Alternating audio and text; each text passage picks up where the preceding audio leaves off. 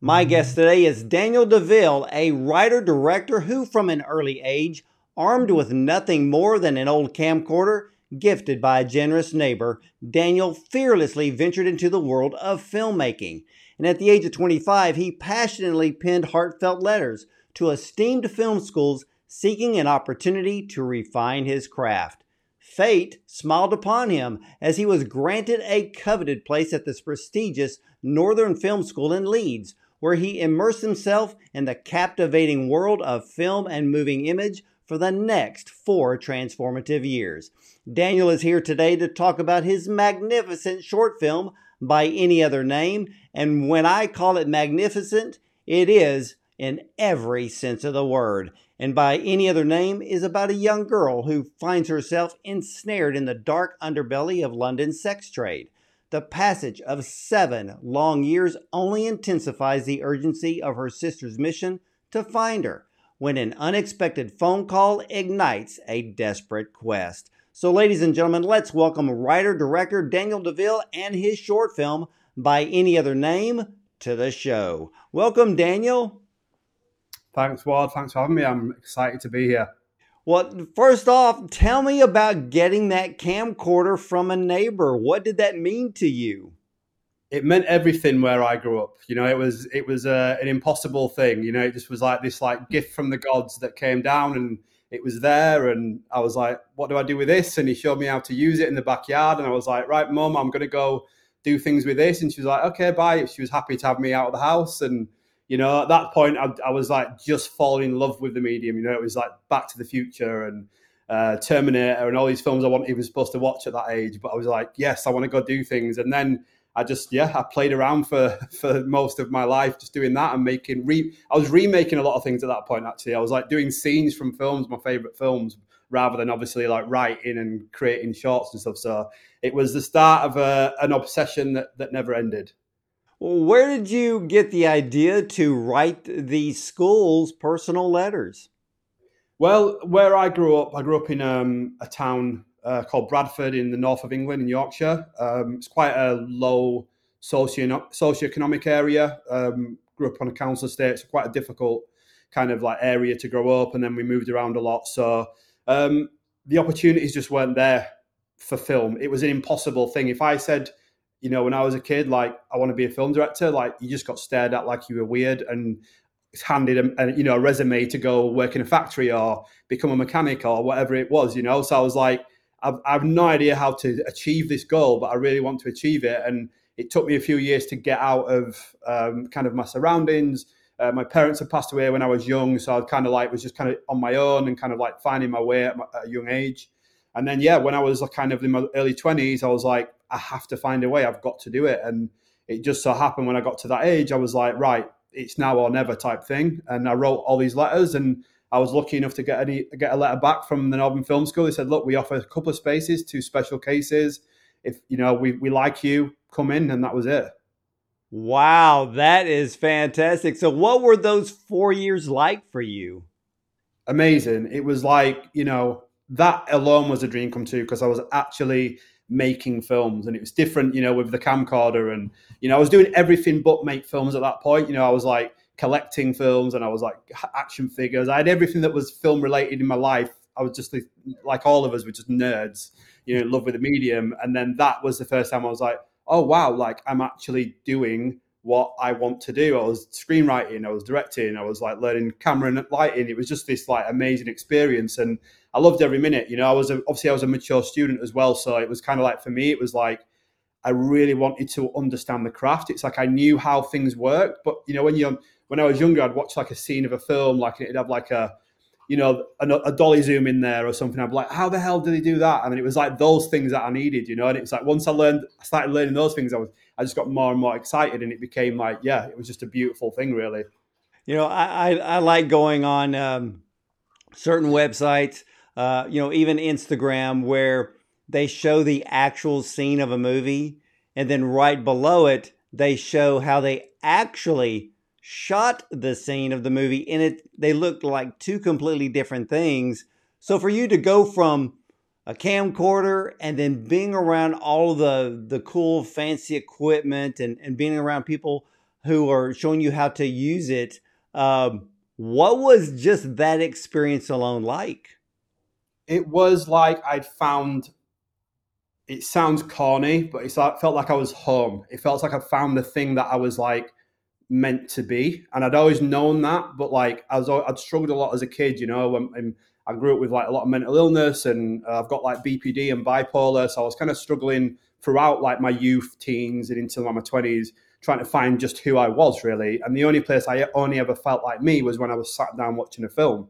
Um, and I had insomnia from like 12 clinically. So I was like up all night and I'd go to school. I'd watch four movies a night, go to school, come home, watch another four movies, go to school. And that was just my routine. So it was like moving from like that world where I was just obsessed with watching films and dissecting them to them being in a world where I was like, oh, I get to actually come up with this idea myself. It was just like this it was like everything had just opened up for me and and the possibilities were finally there. It was like I knew it was going to be still a difficult long road because I was a mature student. I was going into the film industry late, all the rest of it, but I just knew what I had. And I think as a film writer and director, you've just got to believe in yourself. It sounds corny again. but If you don't believe in yourself from that point on, you're never going anywhere. And that's that. I, I have like a, a, delusional belief in myself, you know. Well, no, it's not corny at all. We need to have that self belief to motivate us to move forward and do great things. So I'm impressed and inspired by you, Daniel, but what inspired you to write by any other name?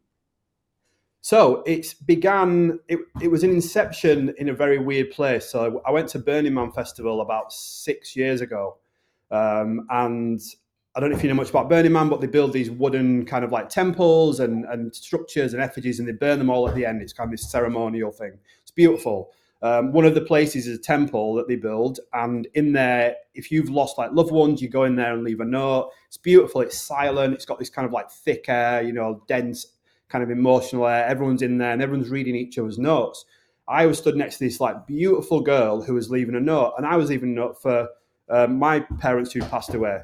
Um, and she was leaving pretty much an identical note for her parents. We both read each other's notes and we just kind of smiled at each other. We walked out um, and then we were like, started chatting. And it was just a conversation. And she just like effervescently just rolled into this story about how she'd been sex trafficked at seven years old and kidnapped, how she'd been estranged from her family for like 15 years, how her family were Mormon and they didn't accept her back when she got found. It was just this incredible story, that you'll only hear in the middle of the Nevada desert. You know, you would never hear it anywhere else. And we kind of like kissed, hugged. She, what I told her my story. We both kind of had this like moment. She was actually a dancer at the festival as well, so she, we kind of I'd seen her before. And then she rode off into the desert. I don't even know her name. She just she just left, and that was it. And then it was one of those stories that just milled around my head for years. And when I got to writing I was I'd had an accident in uh, the start of lockdown. I'd actually pretty bad accident. I couldn't walk for a year. Um, so I was having like three surgeries. I was like bedridden. I couldn't do anything. I was like, right, this is perfect. I'm just going to keep writing throughout the whole period. And I was like, that story just popped into my head. So I was like, how do I do this? Because I don't know her. I can't go find her again. So I basically transplanted the story and it, it morphed itself into what is now By Any Other Name. That is, that is, it's on, even at, at that point, it's almost like it was fate for the idea of this story to come to you from a chance meeting of yep. someone that you still don't know what her name is. And I even yep. looked it up because you're, you know, the subject matter is the underbelly of London's sex trade. And I even looked it up that between 2018 and 2022, there was a 63% in sex trafficking, uh, increase of 63% in sex trafficking of minors just in the UK. Uh, did you do any type of research of the sex trade there in London prior to uh, doing the film? I did, yeah. So that was the kind of start of it for me. I, as soon as I knew I wanted to tell this story and I realized I had a good idea and it was something important, I thought, right, I need to kind of understand what this is because I think a lot of us are guilty of when you hear sex trafficking, you think of like a far off land that somebody gets like shipped over abroad, it's abroad, and like it's just this like thing that's like far, very far away. It feels very far away from you. And then when I did that research, it was like, oh, like this is literally at the end of my road. It's at the end of everybody's road. It's not. It's not at all just London. It's not at all just you know Bangkok. It's it's everywhere. It's the north of England. It's America. It's Middle America. It's wherever you go that happens. And and the more you kind of read those stats, the more shocked you become, and you're like, this is horrendous. Why isn't this a bigger subject in kind of the in the political world? You know, why aren't we hearing about it every day? And that made me even more want to go, okay, I need to tell this story because this is something that like people need to know about. And it was like in the zeitgeist at that point, you know, um, with like Epstein and like the Royals, and it was kind of like there, it was milling around, and people, some people wanted to talk about it, some people didn't. And even when I was getting funding for the film, I, I came up against a few barriers. It was like few people just didn't want to do a film about sex trafficking, and I was like, oh, why? They didn't give an answer. It was like, no, we don't want to do a sex trafficking film. We don't want to fund a sex trafficking film. So I was like, had that problem even at that point, and it was lucky that. Um, I'd sent the script to Slick Films, who I made the film with, and they just like, yeah, they just, well, this is amazing. We love it. We want to back you all the way. Yeah, that, that's what I love. That's what I love about Chris Overton and and uh, Rebecca Harris Turner. They don't shy away from some of the dark subjects. Um, and they have faith in the people who write those and then to create the, these films. So, yeah. uh, but your film goes beyond the sex trade. Uh, you had actress Lauren Planner play the clown girl. How did you find her? So Lauren was a casting call. She came from a casting call. She sent a tape in. Um, she was one of the first tapes I ever saw, and how how I am as a filmmaker, I just know when I know. Even if I've got to go through the process, it's like I just go on my gut all the time. I intend, you know, if I have my intuition purely on on hundred, I'll know. But we had to go through this process and try and like cover it. Of course, it was like a delicate subject matter. We wanted to make sure we covered every base and all the rest of it. So we found her really early, and we carried on this process throughout course of like a couple of months. And then in the end, I was like, look, guys, like it's Lauren. It's it's the first girl, you know. And then we went all the way back around, and she was amazing. It was actually her first like official film. She's still in she's still in school acting, so she kind of like just jumped into this world of filmmaking with the most like daring, dark kind of character. And she like she was so sweet and so kind and so generous with me, and you know she allowed me to kind of like bring her through not just as the character, but help her as an actor and kind of give her the confidence and stuff. And we went, we went through it together. It was an amazing experience. You know, I want to kind of start getting into the film because when I watched it, I'm I'm you know I'm watching from beginning to end. I'm I'm looking at things, and after it was over, I was sitting there thinking, where are the elements? And I noticed a lot of them, Daniel. This is why I love this film, and everybody needs to see this film. One of the things I went back to was her clown costume was in black and white. A sign that told me her life was twofold. One, she performed on the streets during the day, and she was trafficked, excuse me, she was trafficked at night. Two, the black and white colors revealed to me that her life lacked the beauty of of color, the beauty of life. She was controlled by her handler, but there was no variation between that black and white. And is is that even close as to reason why she only wore a black and white clown outfit? Because when we think of clowns, we think of a lot of color. Yeah, it's a great, great, um, great insight there, Ward. I think, yeah, the initial kind of thing was basically that I wanted her to still remain somewhat unseen, even though that was her opportunity to kind of show.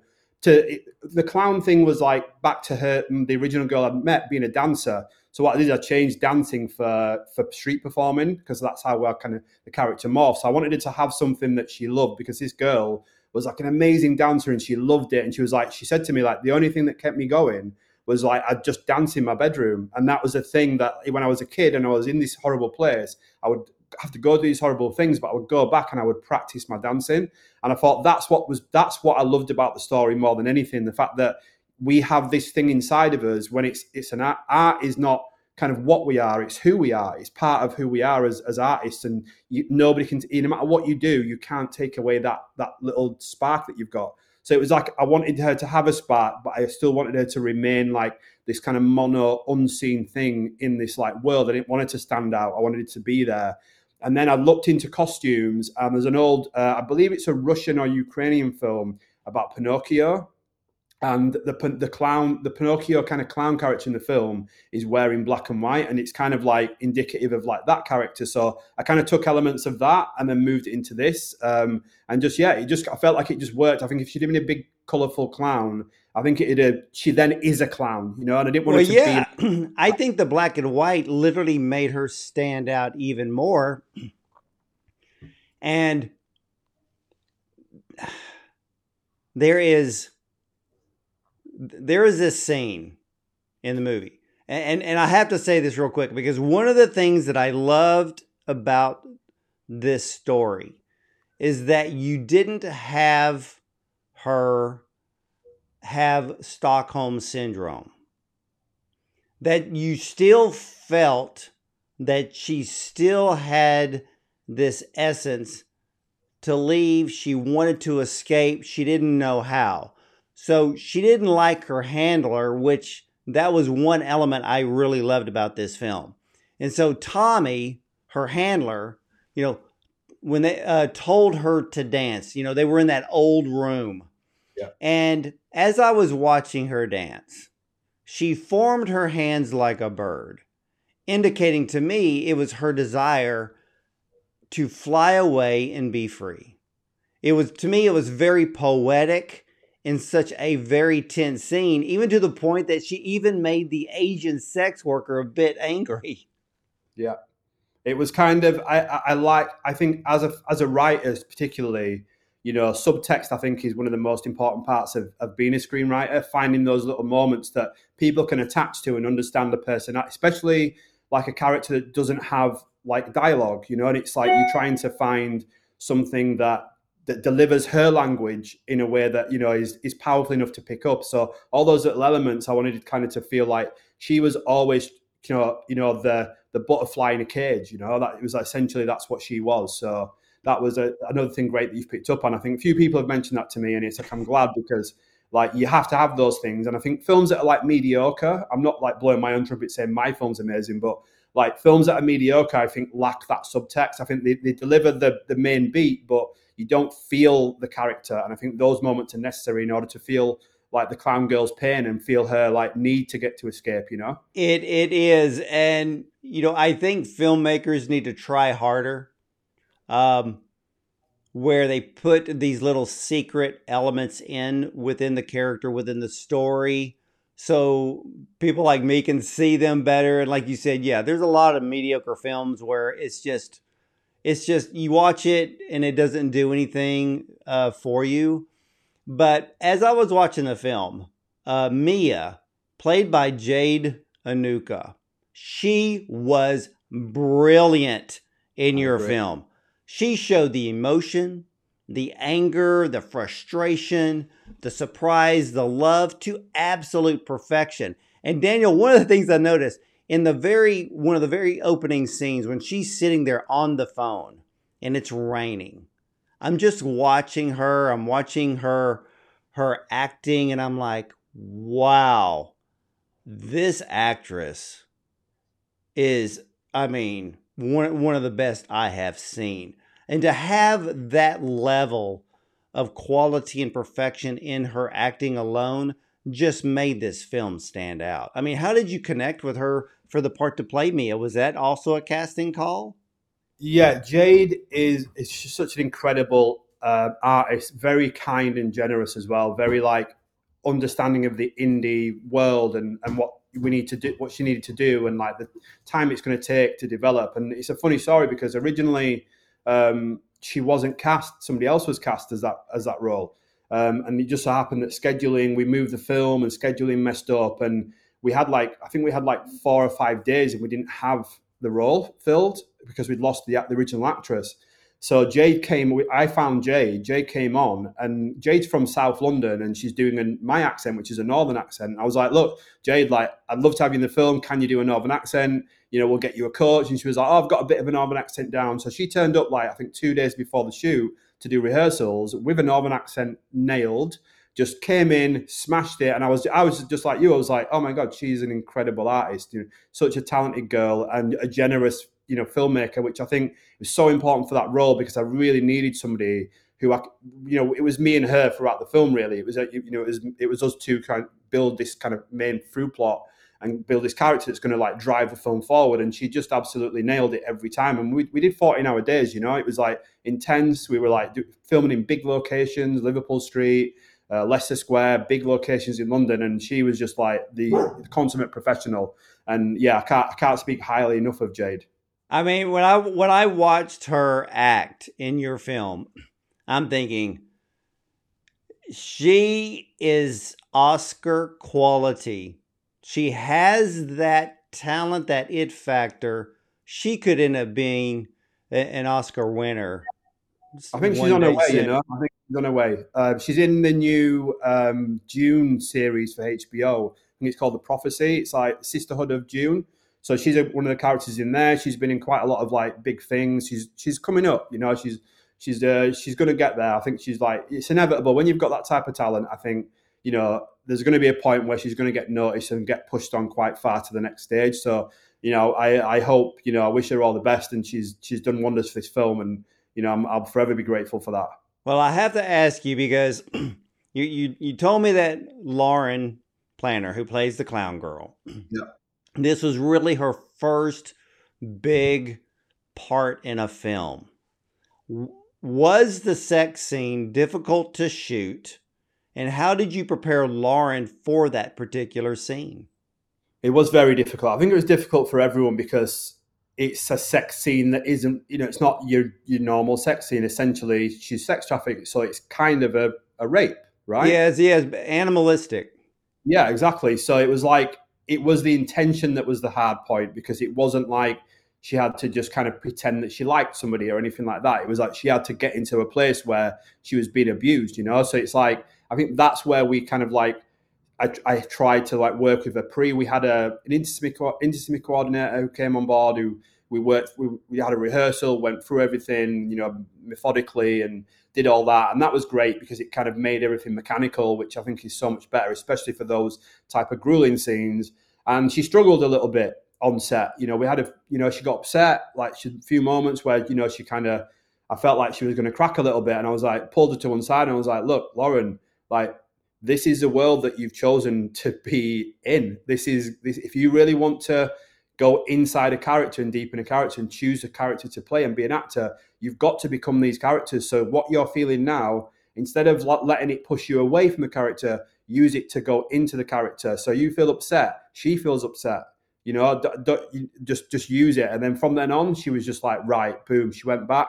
We nailed it. And afterwards, we hugged, and I was like, "You all right?" She was like, still crying. It was like she was like, I feel amazing now because she's achieved it. But like in the moment, I think she was so. I think she's obviously nervous as well because it's her first film, right? So you're to be nervous. Even when I was directing my first film, I was nervous. So you know, she she got through it. It was it was difficult for all of us. But I, I hate saying this, but like as a director and as a writer, you know, I'm quite a dark. I'm in the dark genre of filmmaking. Like everything that comes out of me just always happens to be from the darkest point. You know, I find a light, a little light in there, but it's coming through the darkness, right? So I enjoy it because I love like telling stories that are on that level. So I'm I'm like excited to do these scenes because um, it's what I love to do, and I love to do every type of scene. So, but you kind of got to temper yourself a little bit and go. I can't be too like uh, when this is going on. I've got to kind of like let them kind of like. Well, what was what was the actor thinking about this scene as well? So Freddie was great. Freddie just Freddie just came in and did that. You know, so I didn't really have to do much to him. I was like, look, you're a piece of shit. You just you know you're a rich dude who just you know that just comes on and just does whatever he wants and has whatever he wants. That's who you are. You control everything. You know, you're a you know you're a narcissist. You, you just she's nothing to you. She's a piece of whatever you can purchase next time and it just keeps going and, and, he was like right and he came and he did and he got a little bit upset as well but i think because lauren was upset and obviously he was feeling like you know essentially whether it's acting or not he's to blame for it so i was having to kind of like direct them both both of their emotions onto the same. You know, they were on separate roads, and I kept having to push them onto the same road and go right in this moment. Take everything from there, take everything from there, and put it together, and then we're out. Do you know what I mean? So we kept dipping in and out really fast, rather than just kind of flowing and going another take, another take. It was like right, dip in, do it. If we if we need to do it again, we'll step out, have a breather, and we'll go back in. It was kind of that kind of a bit disjointed. Whereas a lot of directing, you want to flow as much as possible. So even though it was like that, he just i mean he was awful do you know what i mean he was like that is when i watch it myself i'm like oh my god like this is this is horrendous you know so he nailed they both nailed it well the thing is is you know i'm glad that i'm glad that you didn't paint the picture as like you just said before where she has to pretend that she likes him instead you're showing the very dark side that's extremely common yep. you get you get these these men it's just hey, I paid for this. This is mine. I can do whatever I want to. And and that's how it came out. And yeah. and that's the way it should have been shown. So yeah. it was an excellent it's a tough scene, but it was excellently done and it goes along with that story. Now, I don't want to give the ending away because I want everybody to see this film but everyone needs to have the same feelings and emotions I experienced when I saw your film. So the cinematography was fantastic. Your film showcases one of the most beautiful moments I've ever seen in a short film. Um, so I don't want to give that away because that goes towards, um, well, I guess a happier moment. But yeah. was this film an, an emotional experience for you? Oh, definitely. Yeah, it was. It was. You know, I'd been working on this film for almost two and a half years before we shot. So it, it, was like I was living and breathing it by by the time we actually shot. You know, so it was like as a you know I as I said I'm obsessed with what I do. I'm obsessed with it. It's it's every it's my I'm, it's not a job. It's just my life. I do it twenty four seven. I annoy everyone around me because I never shut up and I always want to do more and I always want to stay late and I always want to shoot longer.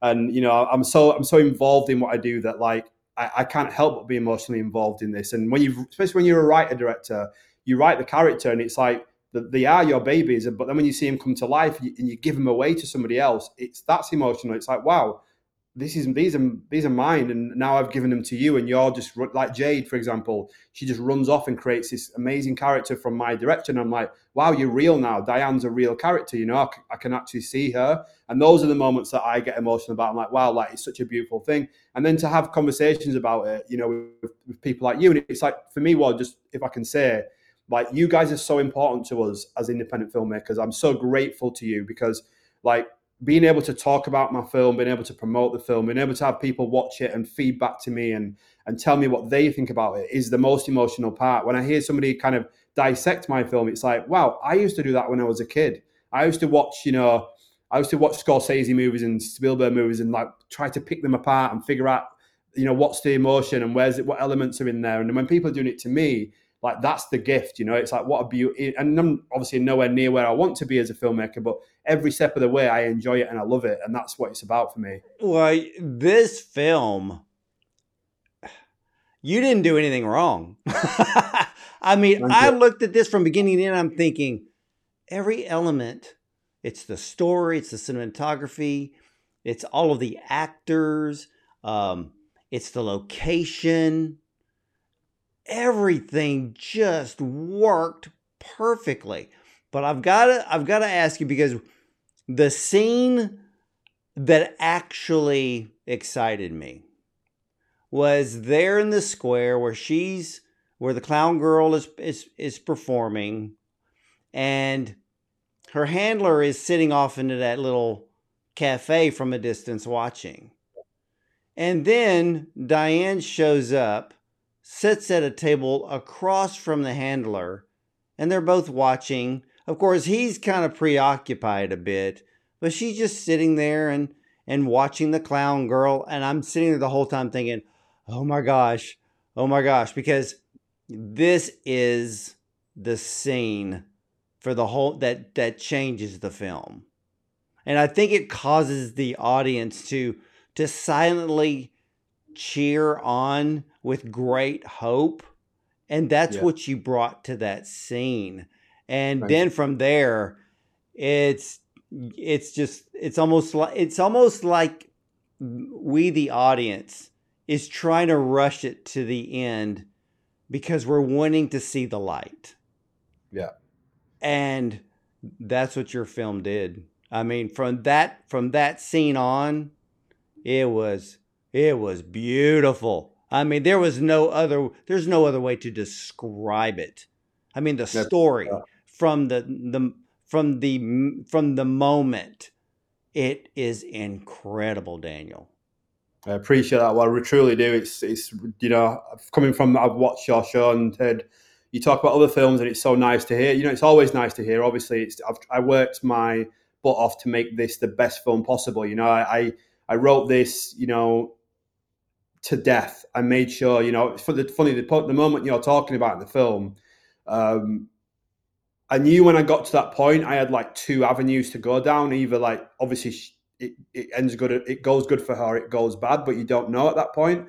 And it was kind of like you know, to be in that situation, to put them together in that situation, and then her be, it's like so close but so far, right? It's like as the audience, you're like, oh my god, you're there, like she's there, you know, but like you just don't know if it's going to work out. So it's kind of like, you know, you pull the rug a little bit to the audience and you go, look, like we're- you, you're really in for it now. Like you've got to, you're on. This is the final ride. It's it's going. It's going to go, you know, one way or another from here. So it's like I feel like when you're getting into that final act and you want that little moment to tip you over the edge.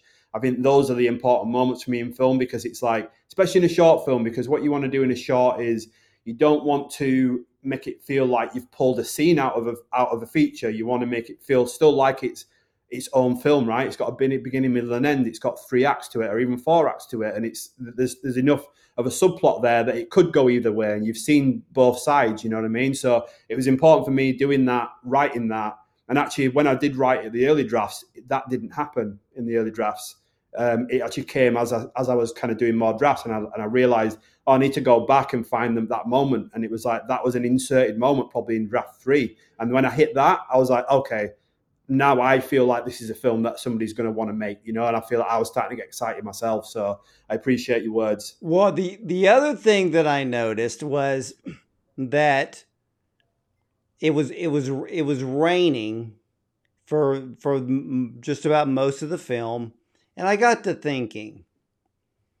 And and there's a there's a saying I believe that that came that came from a movie years ago, um, or I, I actually bel- um, and it may have been from Robin Williams. I'm not sure, but it it says that uh, you cannot see my tears when I'm standing in the rain. I think that is Robin Williams, yeah. And when I saw your film, I was like, it's raining. And there's just that sense that if the clown girl, well, the clown girl, then there's Diane. And even, you know, it's even with the tears, then there's the rain. It just, it just worked. I mean, I mean, was was it just happened to be that when you started filming that it was raining? Uh, well, yeah, obviously, like um, I'd love to be able to control the weather. The weather. We didn't have a. We definitely didn't have a rain machine. We didn't have that much money. Although I did pick the time of year. I wanted it to be like you know I know what London's like in that time of year. I was like I want, didn't want it to be sunny. I didn't want it to be like feel like a, a holiday. You know I didn't want it to be like that. You know it's central London, so I didn't want that feel that vibe for it. I wanted it to be you know, she's out there in the cold, and particularly that's why I put a tear on her face as well. She's got the clown makeup, she's got a tear, so it's like she, it's almost like she can't cry, but like everything's crying around her. Every, everything in life is like sad, and she's trying to break through that sadness. You know, she's trying to escape, and she's got this thing.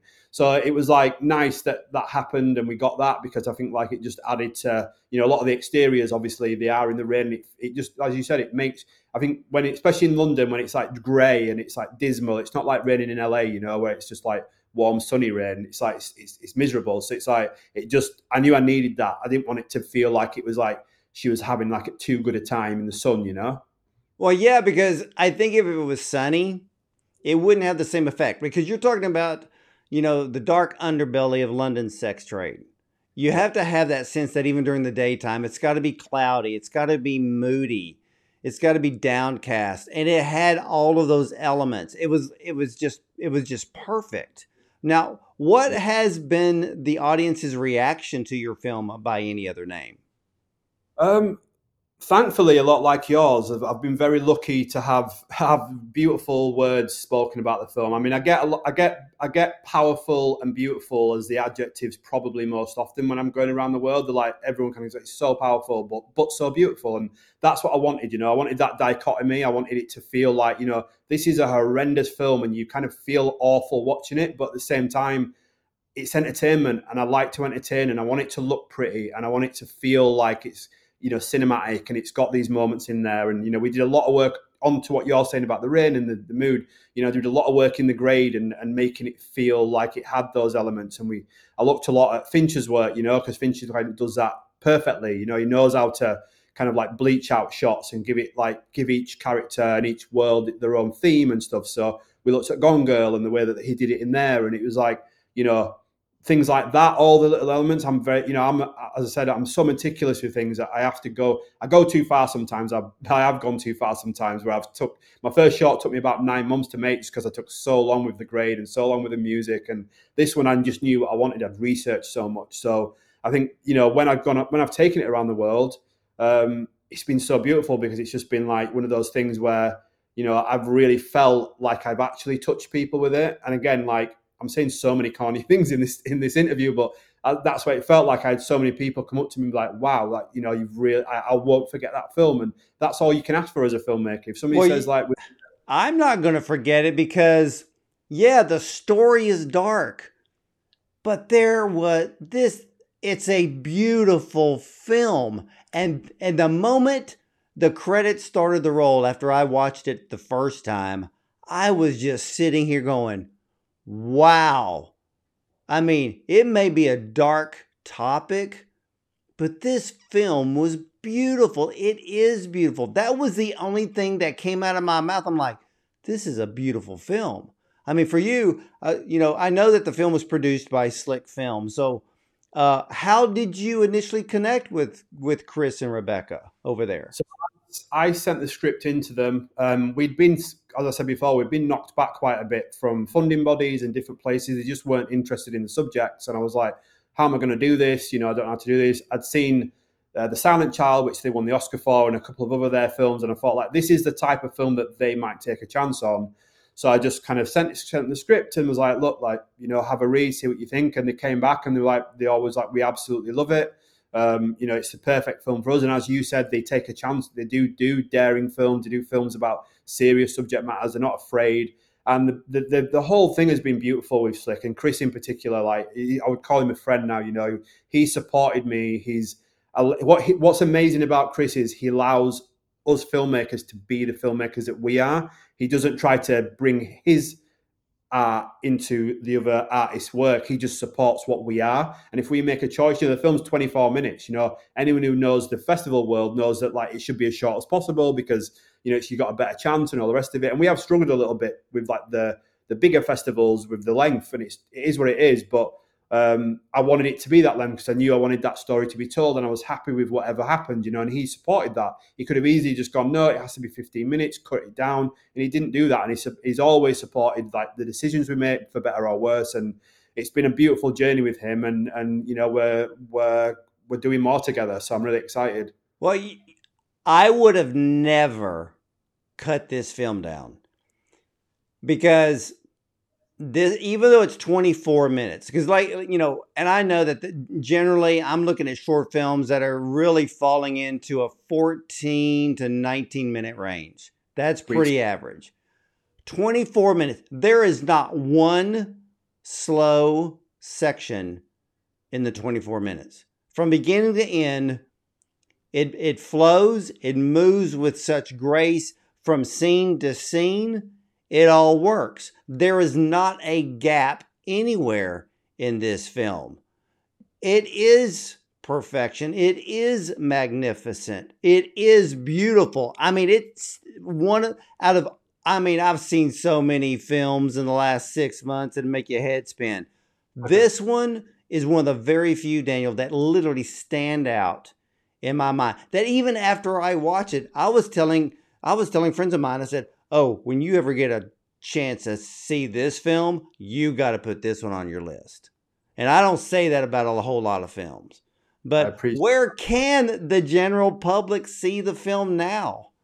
Well, it's still on the festival circuit. We're about halfway through the journey at the minute, so we've got um, we've got you know quite a lot of notifications to come between now and I guess June, where it kind of it ends for us. So fingers crossed, we'll have a lot more. Um, you can keep in touch with it on Bound Short Film, B A O N Short Film on Instagram. So we'll be posting on there when we get into festivals. Aside from that, we've just been um, picked up for international distribution, which is amazing.